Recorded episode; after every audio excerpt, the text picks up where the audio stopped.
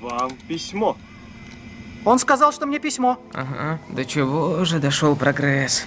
И вот я его читаю. Дорогой Арсений, спешу вам сообщить о выходе нового выпуска подкаста Бла-Бла Ленд. Это же... Это же... Это же... Что? Это же спам. Удалить.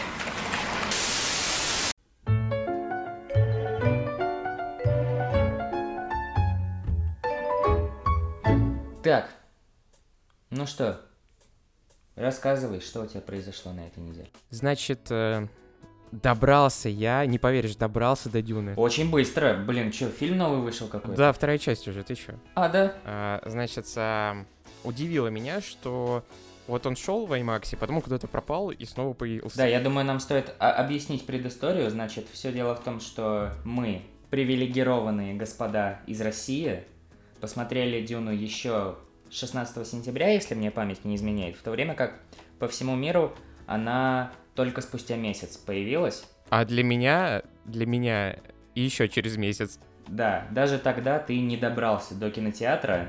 По какой причине, кстати, я забыл? А у меня не было вакцинации, не было сертификата. Мне пришлось Вот, сделать вакцину, точно. когда я ее сделал, Мгм. уже не было проката. Я сходил ровно 21 ноября, ровно через месяц. Ну и народ так мало, но, но был, был народ. Но я решил вот полностью вообще, по полной программе, а, сходить на 4DX. Ну как еще Дюну смотреть? Я вот решил вообще просто, чтобы вообще никаких, блядь, претензий не было к качеству. 4DX IMAX Да, 4DX IMAX. Тебе не послышалось. Retina Ultra HD. Мне напоминает э, вот это все старые аттракционы в торговых центрах, там где 4D, 5D, 7D, динозавры, хорроры Да, всякие, да, вот да. это вот ебало. Когда Хавьер Бардем плюет, в тебя должны были плюнуть.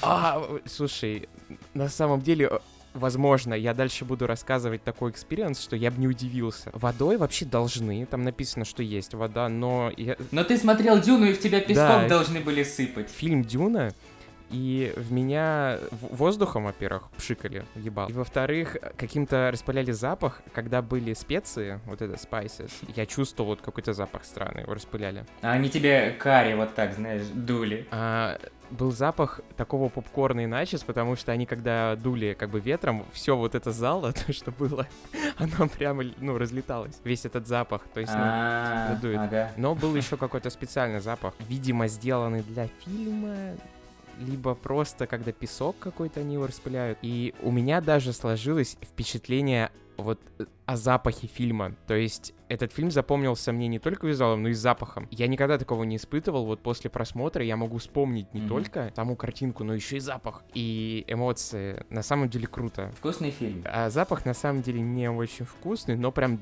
дюна. Вот знаешь, не было такого, что ты сидишь, и у тебя запах каких-нибудь пирожных, а ты, блядь, фильм про пустыню смотришь. Ну, было бы странно. Все соответствует, не выбивает. Я бы хотел бы рассказать вообще, как выглядит все это. Зал поделен на три ряда, или даже на четыре. Там вот кресла, по, по три кресла. И на одной установке. Их как бы шатает в разные Мгм, стороны, вправо, мгм. влево. Перед тем, как я зашел в зал, там были шкафчики, я смог по- положить свои вещи. Но что самое странное, там как бы ты должен запомнить номер, тебе ключ не дают. Ты просто подходишь потом и называешь номер, в который положил в шкафчик. То есть у тебя просто могут спиздить вещи. Нормально. И а, вот я сел, значит, сел. С собой я взял свои очки IMAX 3D, которые нужно носить с собой. И вот что-то было не то. Я сначала заметил, что у людей они какие-то более тонкие. Меня это насторожило еще тогда. А, ну, я думаю, блядь, ну, может, какие-то новые, я хуй знает. Может, с собой взяли из дома какие-то уже свои. Может, ну, киноманы жесткие. В одном красное, в другом синее. Картонное. Да, да, да, да. И вот это 4DX, оно работает даже на некоторых трейлерах. То есть, как там крутили Top Gun Maverick, Ага. и когда Том Круз на самолете вправо поворачивал, меня тоже вправо хуярило. Воздух в лицо. Ну, классно. Это ты к этому привыкаешь, это не так потом здорово, как в начале, но все равно опыт прям во время сцены песчаной бури в Дюне, если ты помнишь, Пол э, управляет кораблем, и его вс- всего трясет. И это была самая классная сцена именно по вот experience у. Когда он летел вправо, меня вправо хуярило, когда влево, меня влево. Но оказалось, что... а, ну, в общем, когда я начал смотреть фильм, немного удивился, потому что у меня, блядь, все было размылено и э, раздвоено. Все-таки не те очки ты прихватил с собой, да? Все-таки не те очки. И ты представляешь, как я охуел, типа, вот я до сих пор не могу объяснить, там какой-то другой 3D или что. А тебе не сказали до этого приобрести? Мне говорили, мне спрашивали, у вас есть 3D очки? Я говорю, да. Ну, потому что они у меня есть, у меня есть 3D очки от IMAX. Мне несколько раз спросили, я ответил несколько раз Ну да. как-то странно, что это другие. И вот я сижу, смотрю и понимаю, что, блядь, я сделал все. Я купил Мгм. 4DX а, билет, который стоит где-то на наши деньги 1200 рублей у меня вышел. Ну это как у нас IMAX Laser или IMAX, IMAX Sapphire. Да, приблизительно так. И, кстати, вот здесь э, нет IMAX лазера и IMAX Sapphire, вот только 4DX, либо обычный IMAX 3D. А у нас есть 4DX, но нет IMAX 4DX. А, то есть там 4DX не IMAX? Ну, э, насколько я понял. Может быть, это как-то, знаешь, типа, подразумевает IMAX Они просто там себе. не особо пишут, они, они скорее всего подразумевают, потому что там обычно 4DX и маленькими может быть написано IMAX. Не знаю. Ну, я вообще видел, что можно купить билет на 4DX. Я вспоминаю свои ощущения от того, как я в детстве ходил с отцом в эти кинотеатры, такой, типа, да это какое-то баловство. Ну да, но я решил попробовать, потому что, ну, вот эти кинотеатры, это было реально баловство, там Мгм. какую-то хуйню показывали. Не пизди, там динозавры бегали мимо тебя. И мумии еще, мумии. На мумии не И вагонетка вот эта вот, знаешь, когда она... Ну, вагонетка это классика, да. Иногда картинка была нормальной. То есть, я не знаю, как это работает. Походу, там 3D либо не везде, либо оно просто так совпад- совпадает, что картинка становится нормальной. Но я понимаю, что я так фильм не смогу просто смотреть, блядь. Это тяжело. Мгм. И тут... На протяжении двух с половиной И часов. тут, блядь, включается мой интроверт, и я начинаю с ним бороться, блядь, встать, выйти из зала, ты знаешь, вот пройти через весь зал, еще говорить с этими... Я бы так не смог, и не из-за интровертности какой-то, а из-за того, что, ну, я ж пропущу. что- Да, но я просто понимаю, что я, блядь, не смогу, с- у меня все впечатление о фильме испортится. Я понимаю, что у меня уже плохое С настроение. другой стороны, если ты выйдешь э, с просмотра Дюны и вернешься через полчаса, вряд ли что-то изменится. Ты как, как нихуя не понимал, так и не будешь нихуя не Не, ну типа там э, последовательность, она линейная. Я подумал, что мне просто нечего терять, и уже похуй пошел. И мне могли вообще их не продать, потому что у них терминалы не работали. Казалось, что последний терминал работает. И мне таки продали, блядь. Теперь у меня две, блядь, пары очков. Я не знаю, что, что с ними делать. Мне кажется, пиздец, как это работает? Как могут... Там, походу, реально другая технология 3D. Я не могу иначе объяснить, если принцип-то один и тот же должен быть.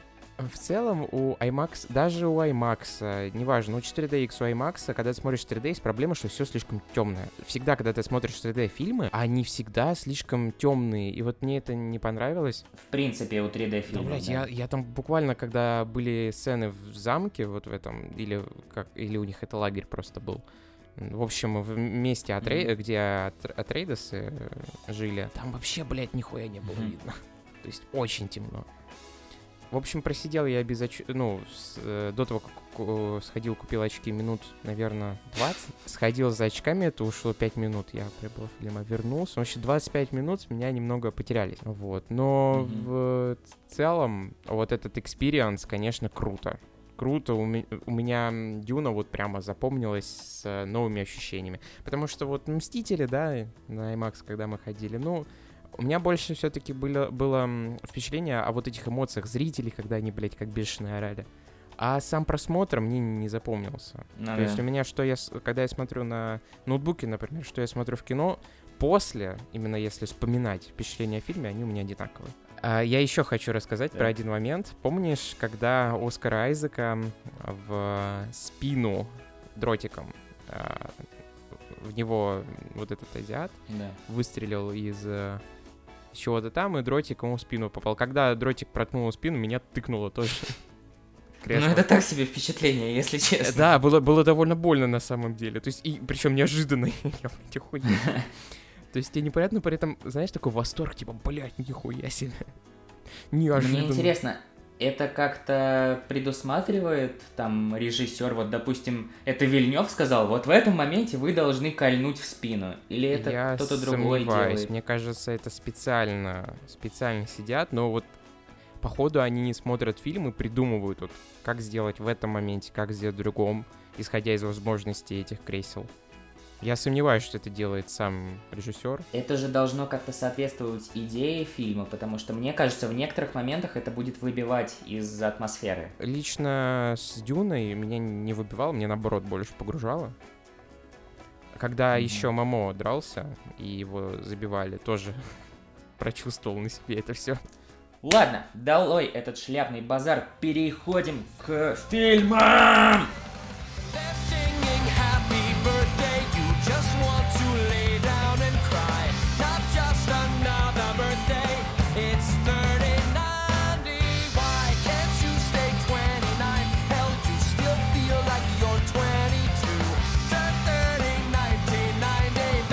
Что, на Netflix вышел новый кайф.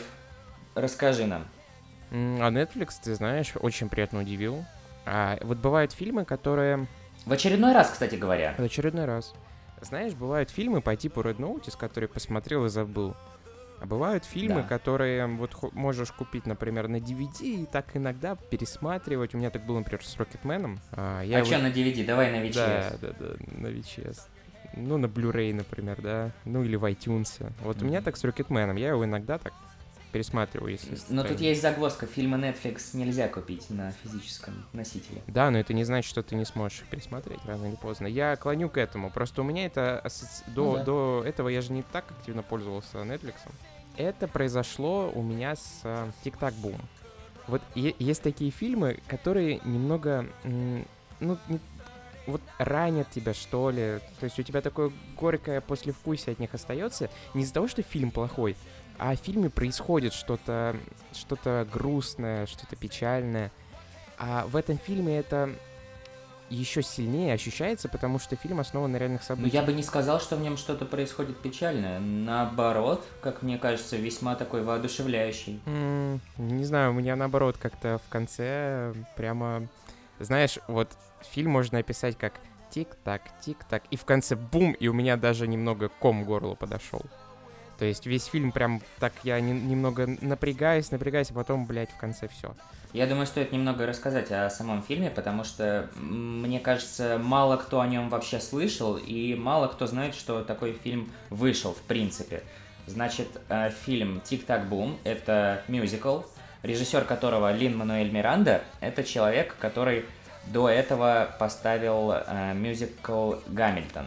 Вот, и, значит, действие в фильме происходит в 90-х годах, и рассказывает нам этот фильм про композитора, который мечтает э, поставить свой мюзикл. И этот фильм, в принципе, показывает нам ту сторону экрана, так скажем, да, какие проблемы бывают у сценаристов, э, как не хотят принимать какие-то неординарные решения продюсеры. А, да, звали его Джон Тал Ларсон. Ну, как я понял, там особо не было приукрас. Ну, э, как э, говорили в самом фильме, мы попытаемся рассказать вам правдивую историю. Все в этом фильме правда, кроме того, что приукрасил сам Джон. Да, да, да, да, да. Я, я так понял, у него были еще и выступления, где он вот как через весь фильм проходит как бы выступление, в котором он рассказывает. Он главный рассказчик истории. Его играет Эндрю Гарфилд. И я, вот, позволь э, заметить одну вещь, с которой, думаю, ты согласишься. Это лучшая роль Гарфилда. я соглашусь. Я имею в виду, у Гарфилда очень много других ролей. Мне кажется, может, мы что-нибудь найдем, что поспорить, но лично для меня, да, это прямо... Он прям хорош. Я не могу сказать, что это какая-то гениальная игра, и прямо а, я на нее постоянно, знаешь, она меня удивляла. Но Гарфилд хорош, Гарфилд действительно профессионал. Не зря, не, не зря он во второй части именно двух кошечек играет, а, ну, как бы это раскрывает полностью потенциал актера. Блять, гениальная шутка. Извините. Дурачок ты, дурачок. Значит, вообще весь фильм это мюзикл, потому что фильм о постановщике мюзиклов, как его можно сделать, конечно же, в виде мюзикла. На самом деле, как мюзикл, вот эм, ни одна песня мне особо не запомнилась. Не было такого, что мне хотелось как-то ее добавить. В Land, например, что-то я добавлял, хотя я не фанат джаза вообще. Серьезно? Да, я вот либо либо что-то вот со мной не так. Ну, а у меня самая первая песня, в которой он поет про свой день рождения, вот она мне понравилась. Еще мне очень понравилась сцена, где они вместе с э, Ванессой Хаджинс, ну, про нервный срыв, в общем.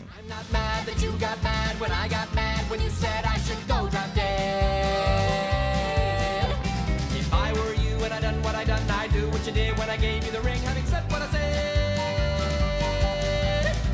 Да, это, это была классная сцена. Я сейчас говорю исключительно про вот саунд. Сам мюзикл вообще отличный. То есть, а визуал, блядь, это прямо супер. Когда Да. бассейн показан, вот этот вот визуальное решение. Это, знаешь, что-то по типу Уэс Андерсона, только не заебывает.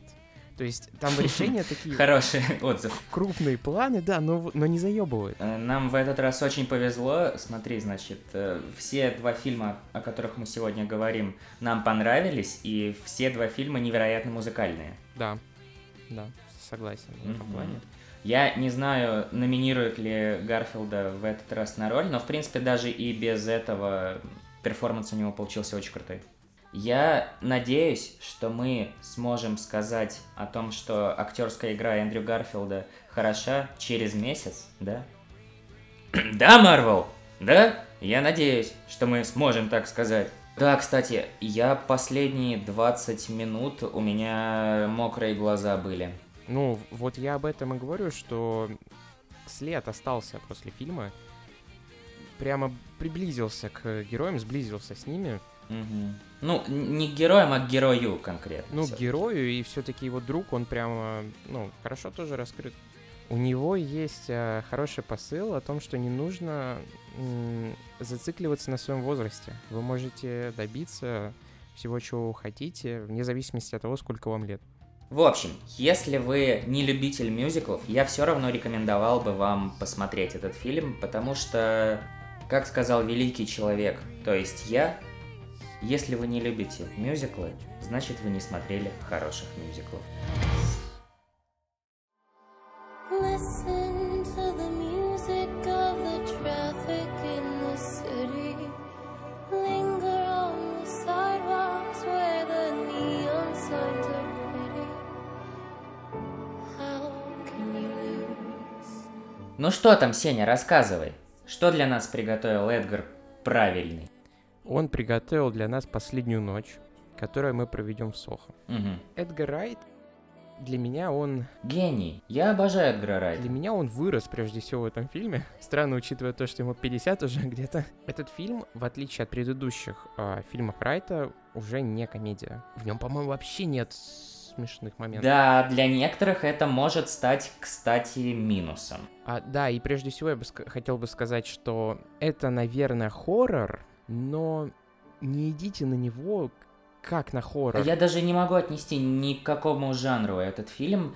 Это где-то триллер, где-то В хоррор. нем есть, да, элементы знаю. хоррора, но это не совсем прямо хоррор в э, стандартном понимании. Идите на него как как на просто на фильм. Как на фильм Эдгара Райта. Ну, как на фильм Эдгара Райта, видишь, что может произойти. Люди могут идти на а, зомби по имени Шон, а увидят как бы последнюю ночь Соха. Ну, если они видели все фильмы Райта, то они должны знать, что этот режиссер достаточно такой многогранный. И, ну, как бы, ожидать от него многого Вот что можно. мне очень нравится в Сохо, что действительно это, если смотреть на всю предыдущую фильмографию Райта, это действительно что-то новое. И для него, и для нас. Ты не спасешь меня. Прошлой ночью в Сохо. И он в нем, как и Тарантино, например, показывает эпоху прошлого. В случае с Тарантино это были это был конец 60-х в Голливуде, а в случае Эдгара Райта он показывает Лондон 60-х. Да, ты хорошо, что привел в пример Тарантино, потому что они в этом плане схожи с Райтом, ведь последний фильм Тарантино, он тоже вышел не такой, как все его остальные.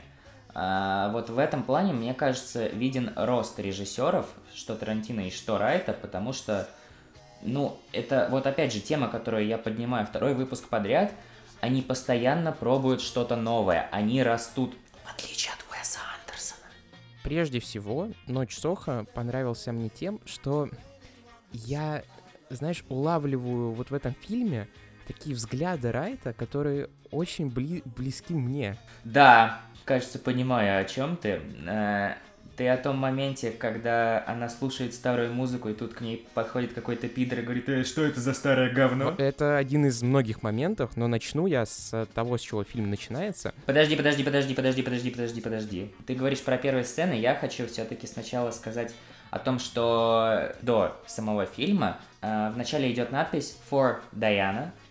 Э, Если кто не знает, то в этом фильме Дайана Рик исполняла ну, достаточно важную роль, да? Мгм. И, к несчастью, прошлой ночью в Сохо стала для нее последним Да. фильмом, так как в сентябре 2020 года она умерла из-за рака. И тем самым Эдгар как бы посвящает этот фильм ей. Вот, продолжай. Вернусь к идее фильма. А, Я заметил в нем противостояние города с природой. Ну, с природой, с деревней, с, с кантрисайдом таким. А главная героиня, она как бы из... э, Ну, она живет вне города, то есть в какой-то области. И она едет учиться на а, модельера Дизайнера. в город. Так, ну, ей нужно обучение, образование, а за ним чаще всего идут в город. И из солнечного места, из дома, где ее живет ее любящая бабушка, она переезжает в суровый, дождливый Лондон, и сразу же в такси до нее начинают домогаться. Ну, я, я бы не сказал, что домогаться, это было достаточно неоднозначно показано, то есть я встречал таких людей и таких таксистов, которые как бы ни на что не намекают, но вот как, это в их понимании какие-то комплименты, но они выглядят вообще неуместно. А, такая пассивная агрессия немного в словах. Что ли, так это бестактность, вот это все. И дальше, когда Ну, она, возможно. когда она переезжает в общаку, блять, как, как же Да, да, да, да, да. жизненно, вот это вот все. Э, я, я тоже хотел это отметить, что невероятно правдоподобно а, отмечено общежитие. Вот, может быть, э, Райт сам э, побывал на месте героини, но очень похоже на то, что там происходит. И несмотря на то, где вы, в, как- в каком общежитии, в дорогом, в дешевом, в России, в Америке, я думаю, примерно происходят одни и те же вещи. Вот эта вот э, жизнь городская, вот эти подростки, которые слушают вот эту современную клубную, блядь, музыку. Героиня среди них выглядит просто как инопланетянин. Они еще ее и булят, и, э, знаешь, такая агрессия, потому что она выделяется среди них. Вот это ее соседка, которая курит и приводит себе бойфренда в комнату. Это на самом деле так все и есть, это не гиперболизировано. И вот Райт, я прямо с ним согласен. Я не люблю городскую жизнь, я люблю природу, я не люблю вот этих всех современных людей, а, но из-за образования приходится ехать. И для успеха, для реализации, что мы видим уже бли- ближе к завершению фильма, действительно необходимо э, погрязнуть вот в этом всем. Ты знаешь, так и не хватало голоса Роршаха, потому что я чувствовал себя им, когда видел все это. Этот город боится меня. Я видел его истинное лицо. Если говорить о начале фильма, то для меня это такой неоднозначный момент. Значит, как только фильм начинается, к нашей героине приходит письмо из университета э, в Лондоне, что она может приезжать, да? Она собирает чемоданы, садится в метро, и бам! У нее беспроводные наушники Beats. И у меня сразу, знаешь, так в голове щелкнуло, типа, так это наше время показывает? То есть я не совсем понял, специально ли так сделал Райт, потому что, с одной стороны, понятно, почему такие визуальные решения сделаны. Во-первых, она живет с бабушкой, которая обожает это время. Во-вторых, от бабушки ей как бы передалась эта любовь к той эпохе, и поэтому она слушает музыку на виниле, вот, и если это специально сделано, то это круто, да, вот что когда мы видим современный мир, это такое, типа, разрушение ожиданий. Но я бы все-таки, если бы мне позвонил Эдгар, да, Эдгар, позвони мне уже наконец-то, я уже заебался ждать, спросил бы, ну чё, Денчик, вот я вообще без понятия, как это сделать, то я бы как-то визуально больше бы показал различий между миром Тейлор Джой и современным миром. Просто, мне кажется, задача Райта была не только восхвалить Лондон 60-х годов, но показать и современную эпоху, эпоху с плюсами и минусами, так и прош- прошедшую эпоху с ее а, преимуществами и недостатками.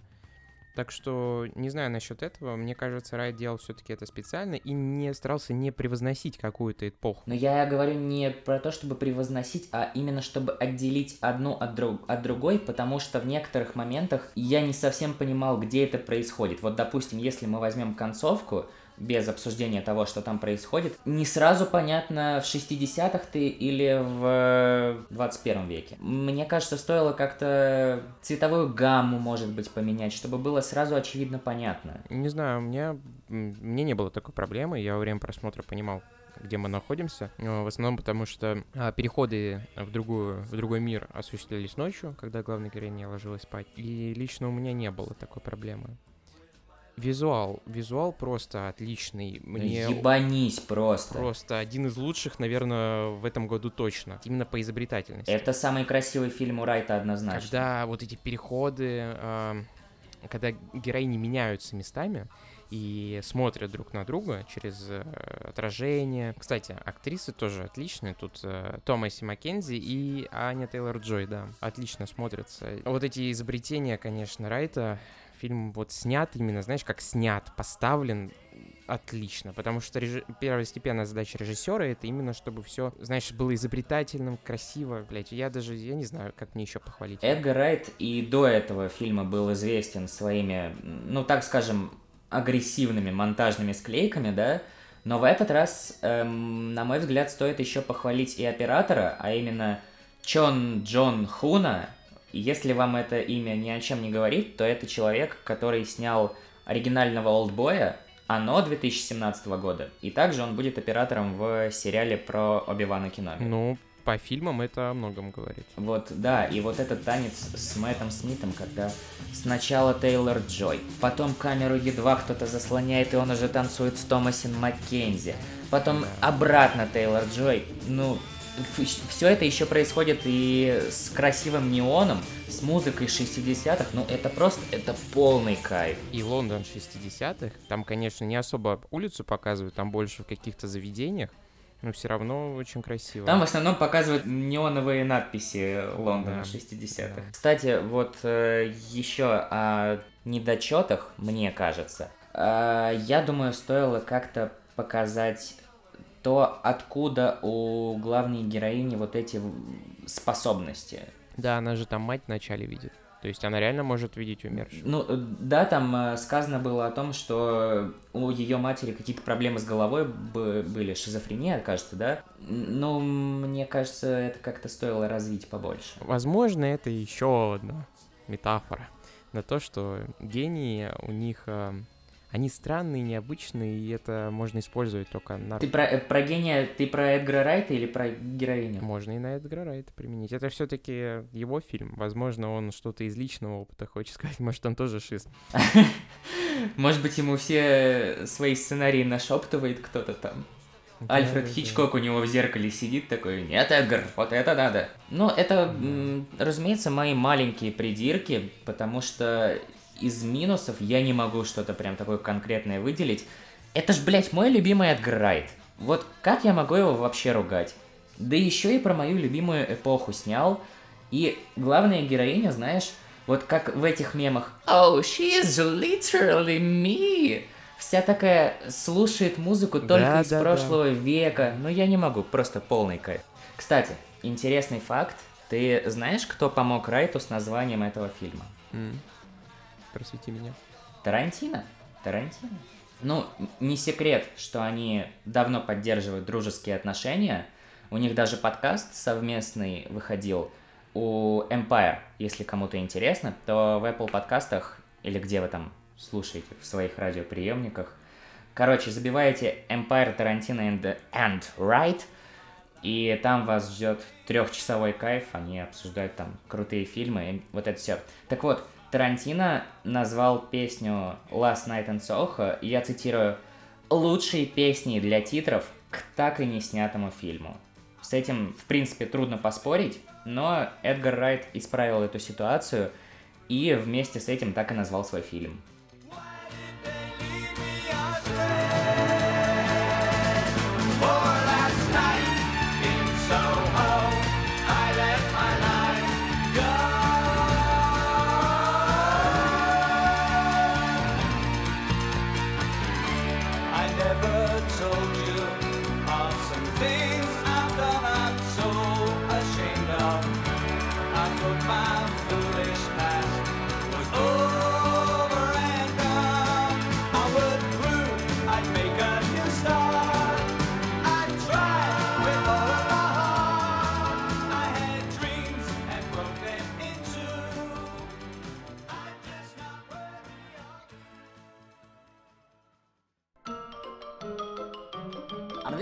That's all, folks.